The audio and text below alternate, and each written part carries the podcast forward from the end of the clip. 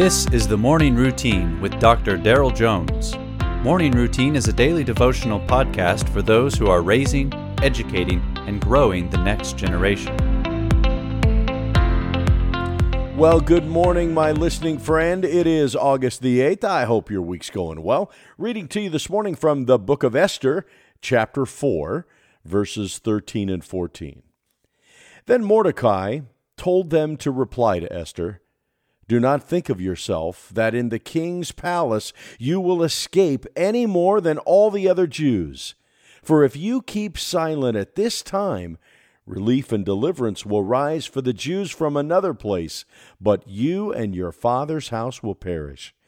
And who knows whether you have not come to the kingdom for such a time as this? Esther is the story of how God used a courageous, faithful woman to save his people from destruction. The Persian king Ahasuerus banished his queen Vashti from his presence and sought her replacement throughout the empire. Esther, a Jewish woman, found favor with the king and was chosen to be his queen. It was from this God ordained position that Esther would be able to save her people but not without risking her life. After a wicked official in the king's government, Haman, had plotted to destroy the Jews, it was Esther's cousin Mordecai who instructs her to risk her life by breaking the law and going to the king uninvited, punishable by death, so that she could carry out a plan to save her people. Famously, Mordecai suggests that Esther has been chosen for such a time as this. Of course, we all know the end of the story. Esther is able to thwart the plot against God's people. Her ascent to royalty is shown to be the plan of God to save his people. Esther really was elevated to her position for such a time as this.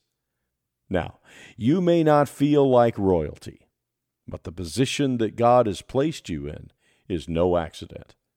Who knows whether you have come into this position for such a time as this. God knows. And God knows what lies ahead of you, your children, and your students this school year. Take courage in God's providence and presence, asking for wisdom and strength to do what He has called you to do.